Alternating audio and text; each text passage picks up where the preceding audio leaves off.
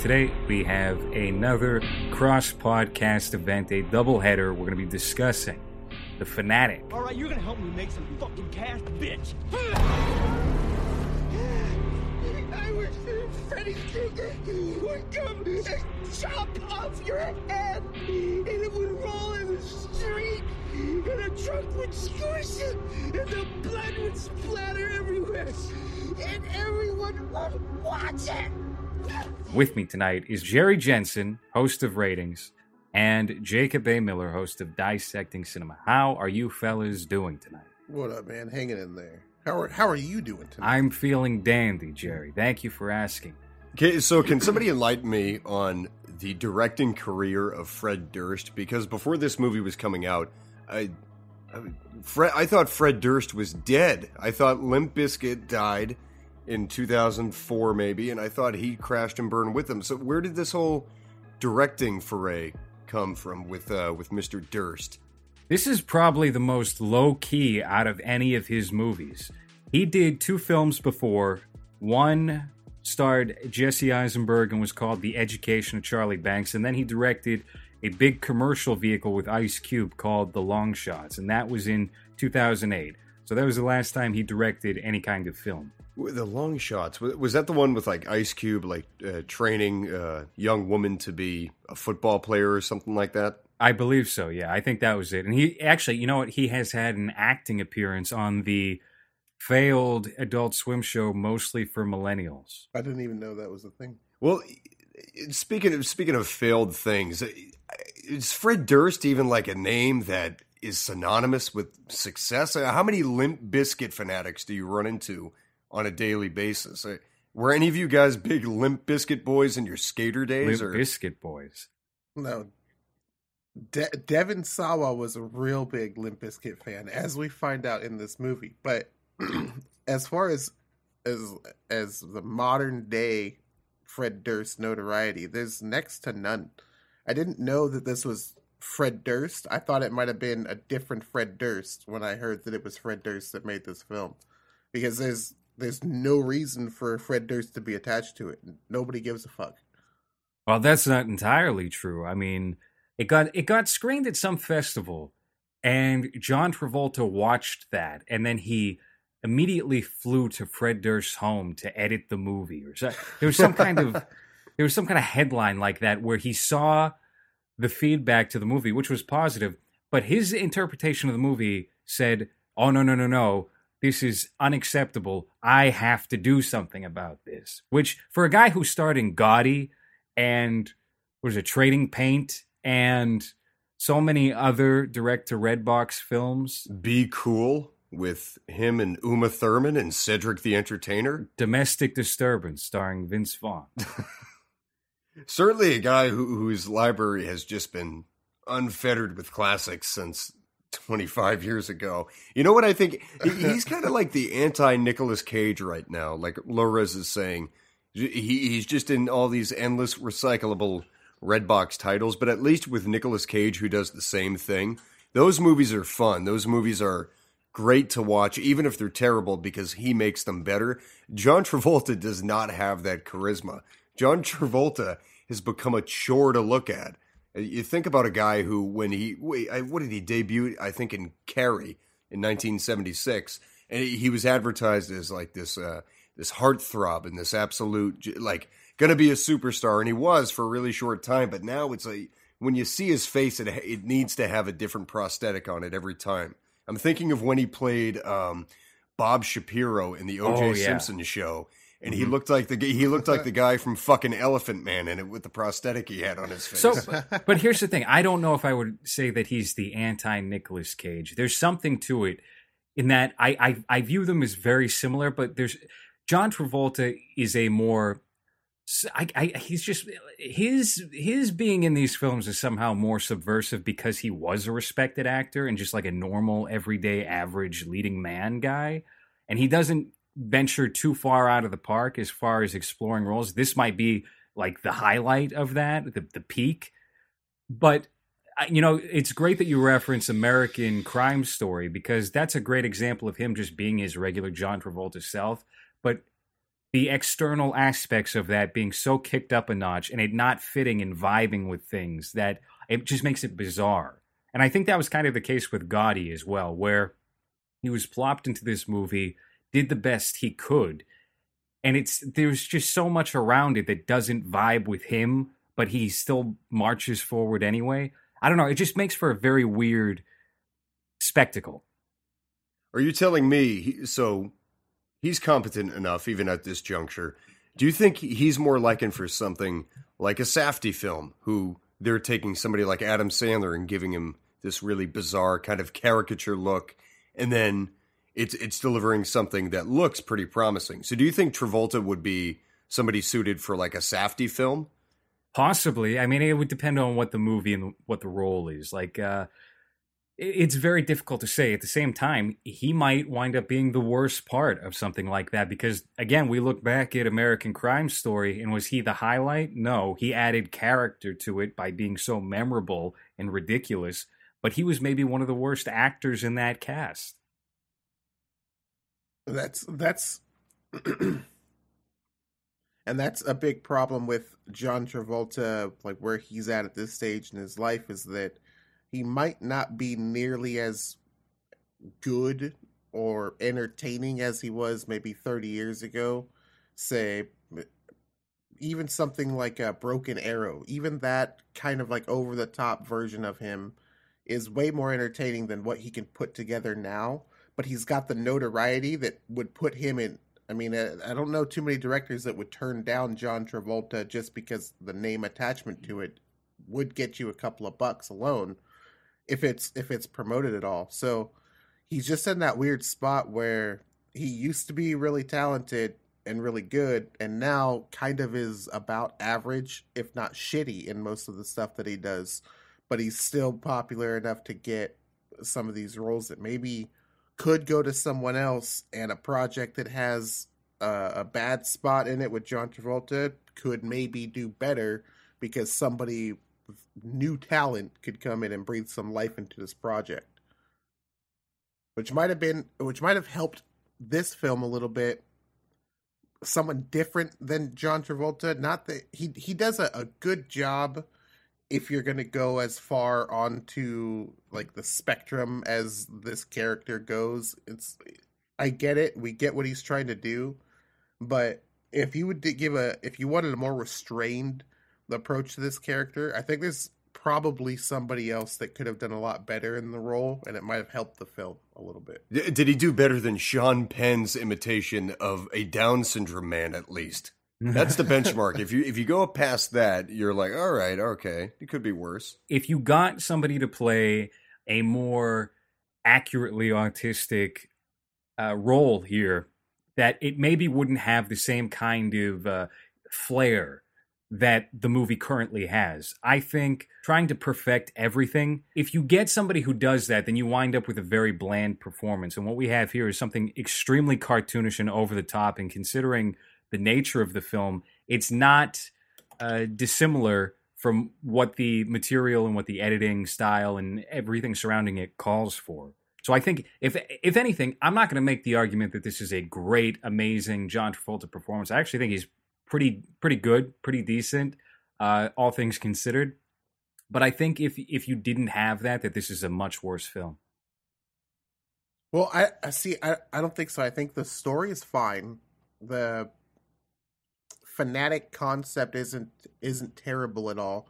You know, the Robert De Niro film that I've mentioned to you before, The Fan, works in the same way and follows some of the same modes. And, you know, somebody tries to get in, f- finally gets the attention of the person that they're obsessing over, and in there, it, there's more of a relationship between the characters, but it, it's articulated in such a way that the character doesn't need to be nearly incapable. For for me, watching this film um, I question who the fuck feeds Moose. This guy can't cook his own food, right? There's no fucking way. There's no way he can do a lot of the stuff you would need to do to be a 68 year old man, right? That, yeah, yeah, yeah.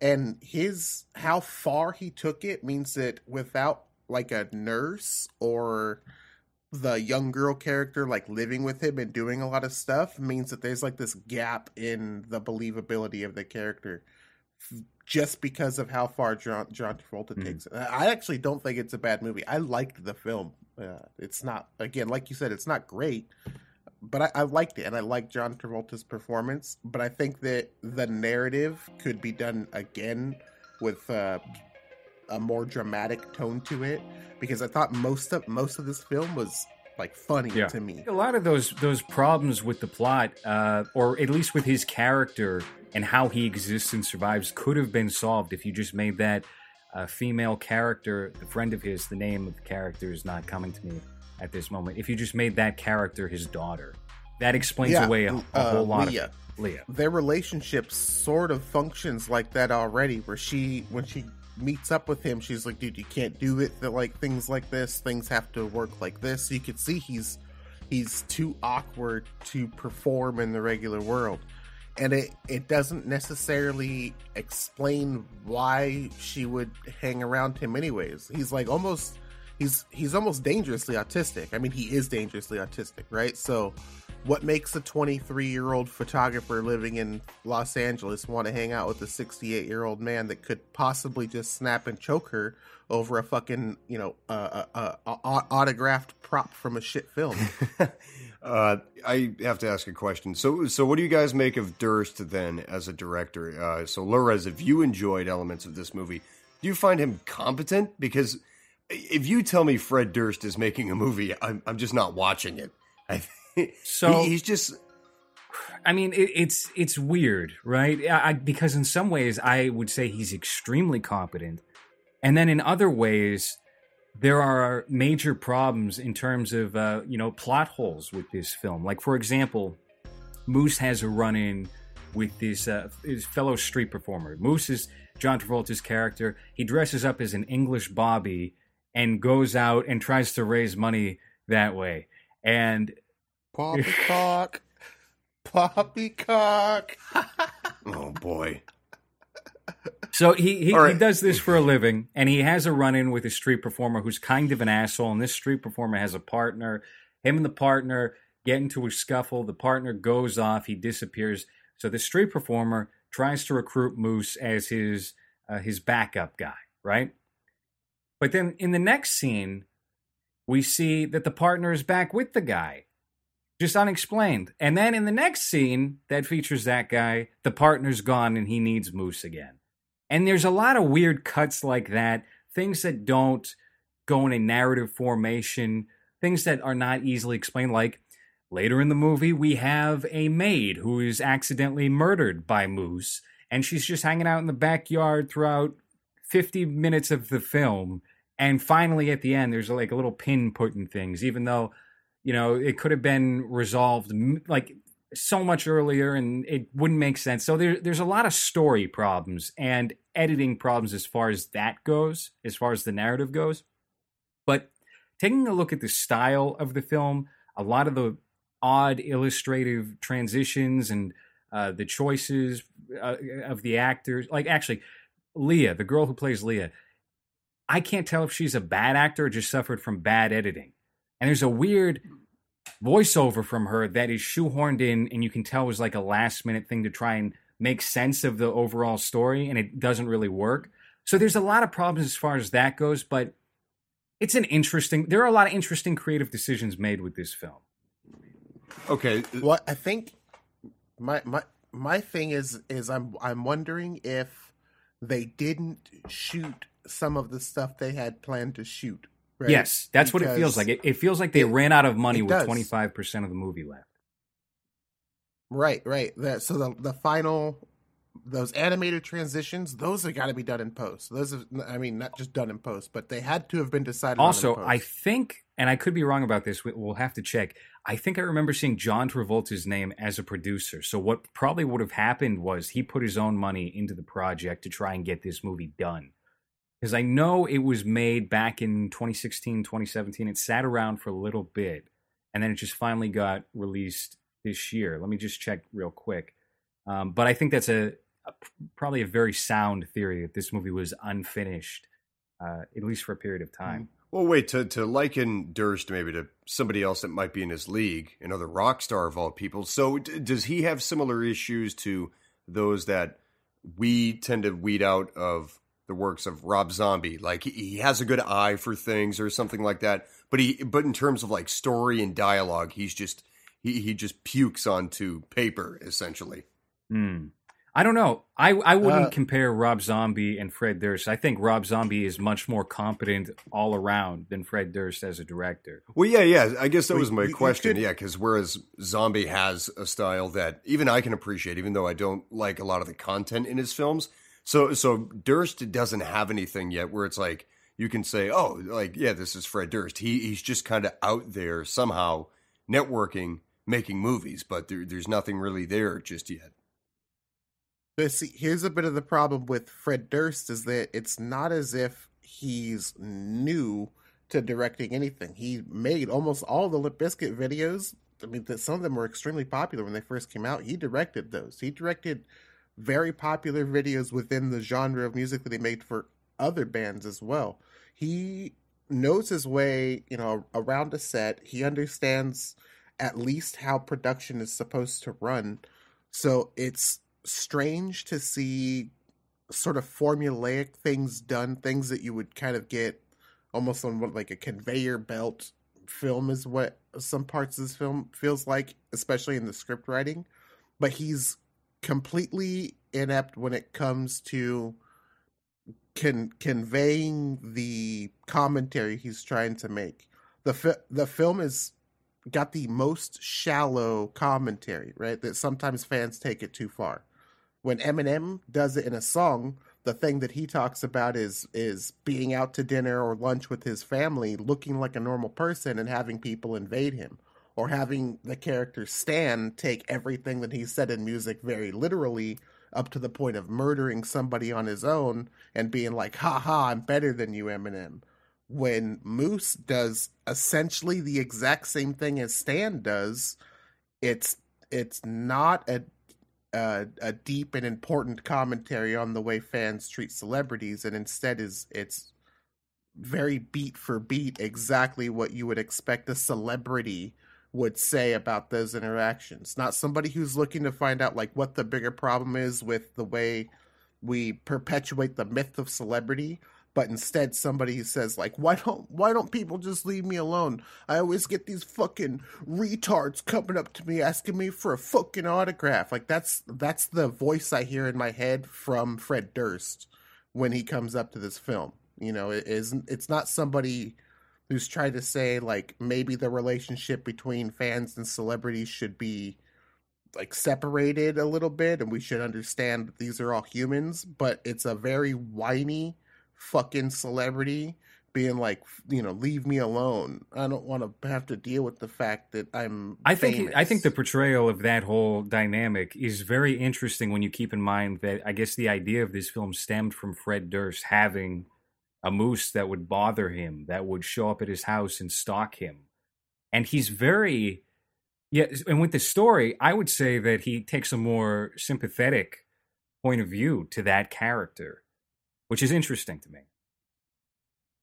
Well, yeah, no, I, I, I don't disagree with that part. The problem is that the Devon Sawa character is a dick, and Moose is kind of unlikable in some of these situations, rather than being uh, misled because of whatever his mental illness is. He's, I mean, he is misled. He's you just are like, dude, you've gone there a bunch of times. Everybody has told you don't go back there it seems like somebody like him would find another way to infiltrate the the the the I can't remember the character's Johnny name. but Find another way to Johnny. Thunder. That's not it.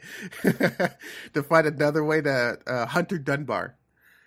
Hunter Dunbar. Like, that's that much name better. is so bad. I'd rather be called Johnny Thunder. but it's not it's not the the harsh look at like fandom that maybe you would get from other people but it doesn't have the competence within the script to articulate what exactly he was trying to get. Like you you can kind of get that okay, yes, celebrities might be dirtbags and fans maybe attach themselves too much. You can help him out a little bit, but I, I don't I don't necessarily think that he has the capability of somebody like Rob Zombie when it comes to hey, this is what I want to say about this thing. I mean, and it, it is it is exactly that he's not nice to anyone. The guy that's trying to help him out to get Hunter Dunbar's autograph tells him, "Hey, tomorrow Hunter Dunbar's going to be here." This is the first thing that happens in the movie. And and Moose goes, "Why didn't you tell me that? You know I got other shit going on." Like he gets he gets pissed instantly.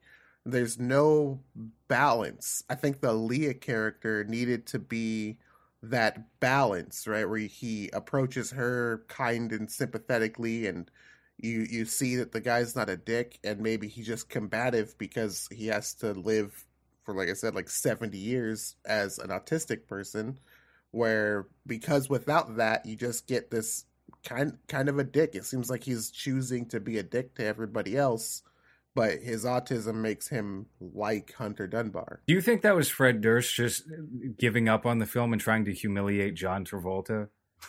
just tra- just feeding him lines like like not unlike maybe we do from time to time where it's just like hey why don't you say this? Actually do this line. Try that.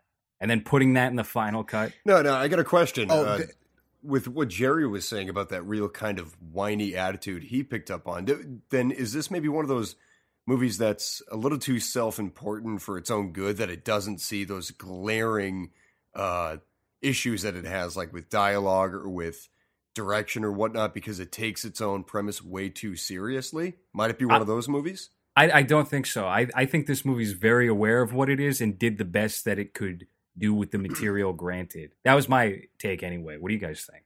Well, I think I think John Travolta at some point kind of realized that maybe the narrative they're pushing and the film they're making don't necessarily work perfectly together so he needs to add something to the character. And like Hans is saying, maybe he had some free range and could ad lib a little bit. That that tells me that okay, this isn't a snobby film in general. Maybe Fred Durst initially taking it, you know, was kind of had his own head up his ass a little bit. Like I said, there's a whole scene where Devon Sawa is rocking out to Limp Bizkit and at very he literally says, "Oh, do you like Limp Bizkit? I used to love Limp Bizkit. This is really good." And it plays for I had a I had it written down the time it it goes on. It, uh, they play like a good 30 seconds of a Limp Bizkit song, but not to where Fred Durst starts with lyrics, just the the the patented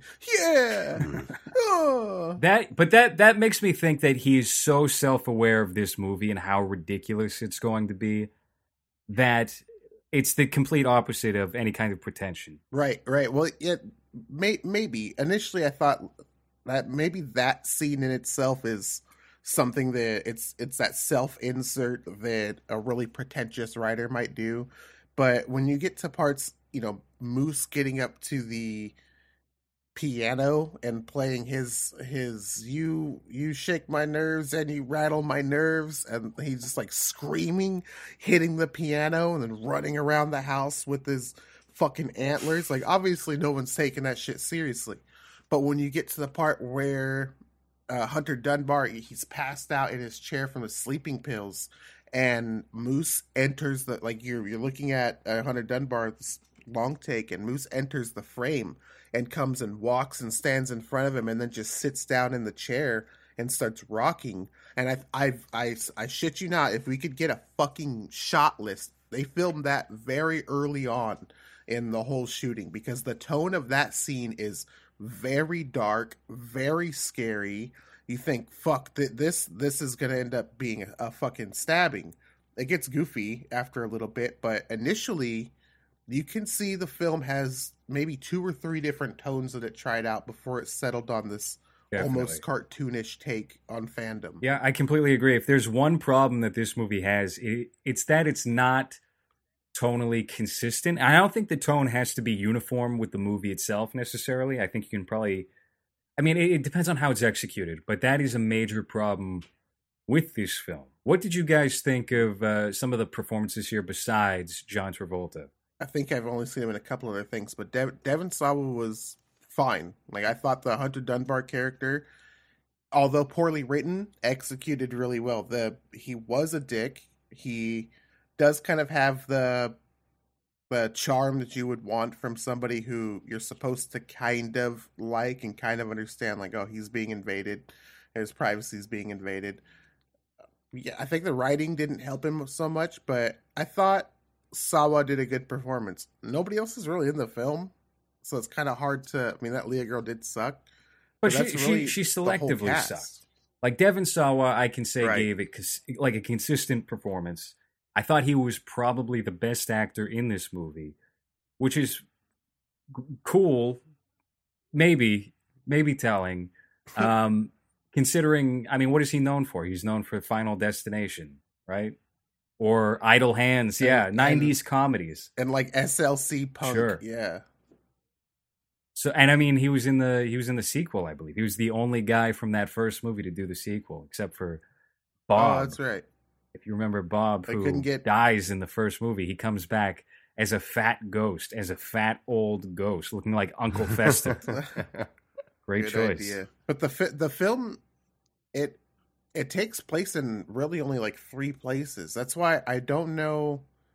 I don't know what the budget would have been spent on other than people's paychecks. But if John Travolta might have paid out of his own pockets, I don't know where the money went to because they filmed in one house.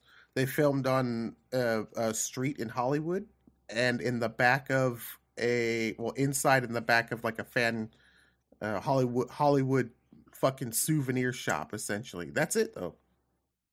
I mean, it's entirely possible there were other aspects to this movie that we haven't seen that maybe hopefully would have tied things together a little bit. And just due to budgetary reasons, they had to pull out of that prematurely and it wound up getting cut. Well, see, yeah, that's what I think those. That's what I think those animated transitions are scenes that they planned to shoot in their shot list that they couldn't get to uh, that would have rounded out the story a little bit, Es- especially the the final scene where they walk off into the distance. You're like, okay, is he going to get his hand fixed? And then it cuts to this animation of uh, he's a pirate and works the same job. Where it's uh, okay, that's cool, but was it is it really going to take that much money and time to just film uh, the next scene after they walk off? John Travolta's dressed as a pirate with a hook on his hand. I don't I don't think that's the most expensive or time consuming shot. You doesn't even have to have See that lines. kind of He doesn't even have to say description. This movie should be way better if you picture John Travolta as a pirate with a hook hand. I want a better. I want a Oh, much yeah. better movie if that's what I'm getting. a legit a legit one eyed fucking no no finger pirate. That happens. He gets stabbed in the eye. Maybe they should have John. Travolta uh, star in a remake of Ernest the Pirate, the only Ernest movie that hasn't been released because Jim Varney died. I would Oh. watch that movie. should be the Oh, body shit. double. It should just be the back of John Travolta's head in every shot where they couldn't get Jim Varney. because he was he was he was too Bald, white at the head. time. Yeah. What did you guys think of? What, what did you think of the ending of this movie? I, I mean, I guess with a character like Moose, it wouldn't exactly be clear how he would view Hunter Dunbar or his ideal relationship with him. But it, it, it feels almost gay at times, and then it feels parental, and then it, I don't know, it jumps around between so many things. You don't know what his real desire is with this B list celebrity figure. Yeah, the the whole tying him to the bed thing. uh, I don't know if that's. See, that's the thing too is not knowing how actually competent Fred Durst is as a filmmaker because there seems to be uh, too many limitations on this film to really get like a flavor for him. Uh, I can't tell if it's an homage to Misery or if it's like a, a direct ripoff. You, to have this uber fan of a uh, of somebody who works in the biz uh, strap somebody to a chair or to a to a bed and then right th- threaten their life in some way or try to nurture them in some way which is like some of the things that happen in those situations. There's this and there's this editing choice where about halfway through this interaction with Devon Sawa tied up on the bed, it becomes like a dream sequence, and there, there's you're not sure if it's happening exactly the way that you're seeing, or if maybe this is John Travolta or Moose imagining that this is going on. It doesn't make any sense. Devon Sawa very easily tricks John Travolta. He's just like, "Hey, untie me now, and fucking we'll be friends." And he's like, "Okay, cool, I'll do it." That sounds like a good idea. I think second best guess at all. It, it's it's strange, but I like the aesthetic that's applied in that in that whole scenario. I think that maybe it's a little over the top to think that Devon Sawa would get the the imaginary shotgun from above his bed and then blow Well, off. they could have established that shotgun being there too, and it would have at least felt almost realistic, as opposed to just surprise. We have a gun right above his head in the bedroom. You never saw it. It's not in any shot, but here it is. Well, mentioned it. This is another thing that I think is indicative of, of possibly that Fred Durst wants to be a good director but just can't. That he knows that he should set up that there's a shotgun, but what he does is he has Devon Sawa kind of mentioned it one time in a dialogue rather than showing it being there or having a reason for it to be there or something. So would you say that's kind of like And- a Ex- Ex Machina type thing, where it just kind of like pops Oh, up? yeah. yeah, okay. It literally comes from above him. like it, I mean, if if any other director had done it, I would have thought it was like religious symbolism in their film. But I don't think Fred Durst has the the the capability of creating subtext in in his content. But he he does. He just pulls it right off the thing.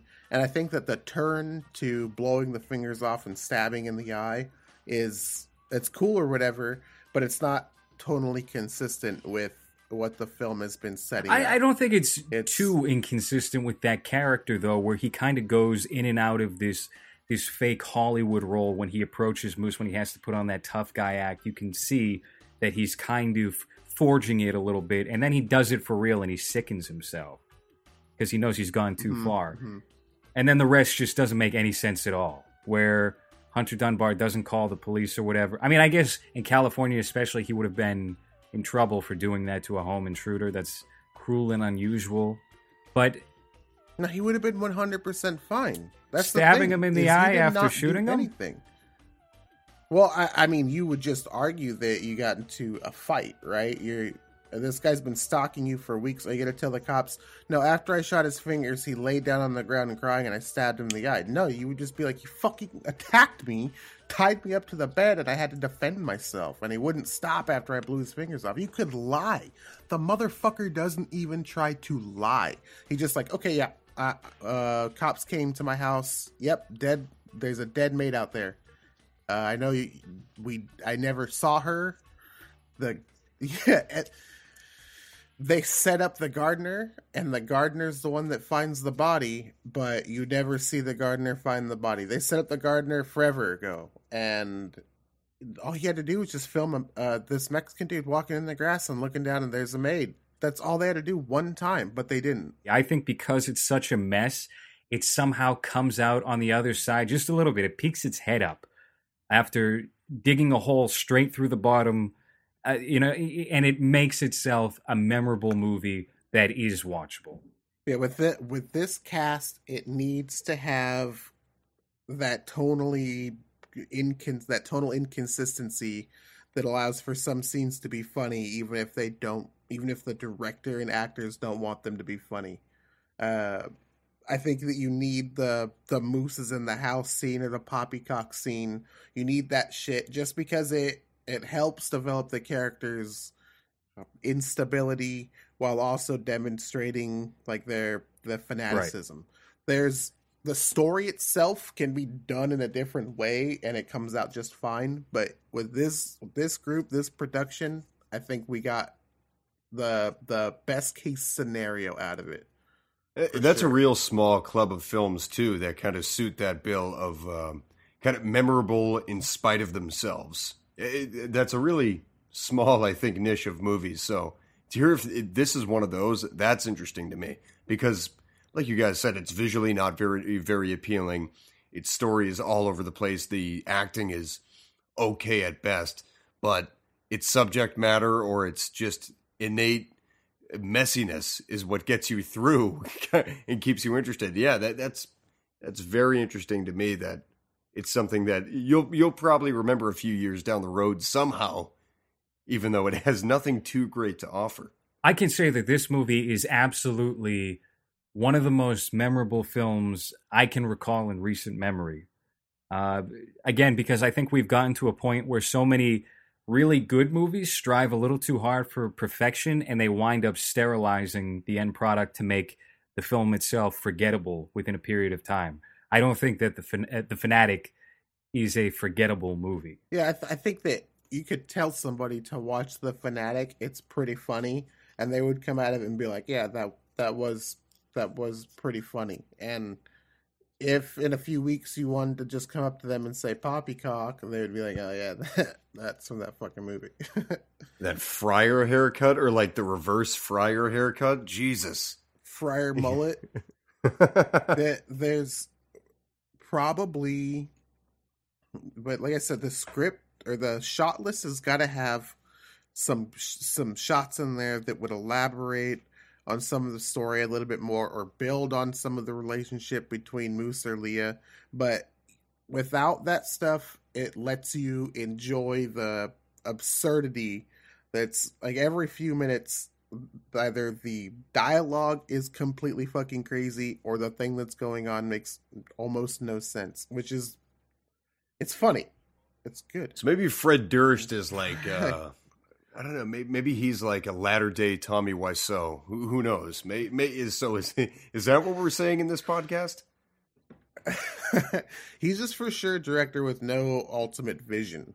He's definitely someone who uh, wants to be in charge of the directorial process of and and work in the business in some way, but he doesn't have a master plan for what his filmmaking legacy is going to be. There's nothing no signature that he leaves on this film that you could say like ah that's fred durst unless the next film that he does also has a 30 second clip of somebody just listening to limp bizkit yeah I, I would say he's somebody with a good eye for certain aspects of the process but that it's not cohesive enough so i would just be parroting a lot of what you just said jerry i think he could potentially make a good film that makes sense within two or three movies that that, that he could attempt, but um, I I don't see it happening anytime soon. Uh, I don't know. Like I would say, the film is not nearly as bad as I think.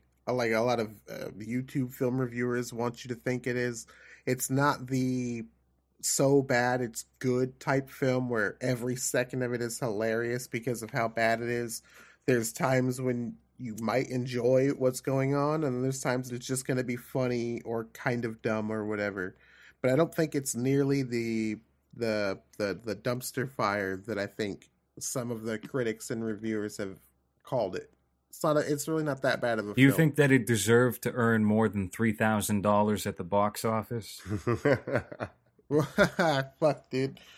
I wonder. So I wonder what the deal is with that. Why it would have released in the box office without any marketing? Right. I, right. It that doesn't make any. I sense. think that that might be a ploy, or the headlines might just be kind of disingenuous because a movie like this would make the bulk of its revenue off of streaming. And it actually, I, if I recall correctly, this is a Redbox feature film, right? Mm-hmm. Mm-hmm.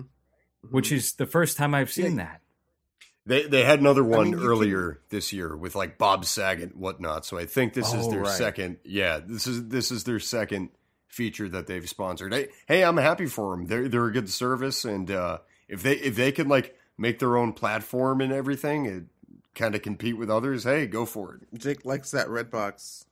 I think Red Redbox is onto something there. They have a a good format. I think a lot of people use it, but it's weird like I said, it's weird to put the film out and not have it marketed if you if you're gonna put it out in the cinema. That that's something that's you can't just put a film in, in a theater and expect people to show up and buy the ticket right then and there. You show up in a theater expecting to see the th- you know you go because you want to watch a certain film. You don't just go and say, "Hey, what's there?" You look it up online and then you go see the fucking movie you want to see. Especially now in 2019, it makes more sense to drop that on a streaming service or right in the red box right out the gate. That way, there are no negative reviews from the two guys that are going to go see it uh, at the Hmm. at at the theater, right? And people will get it on a whim.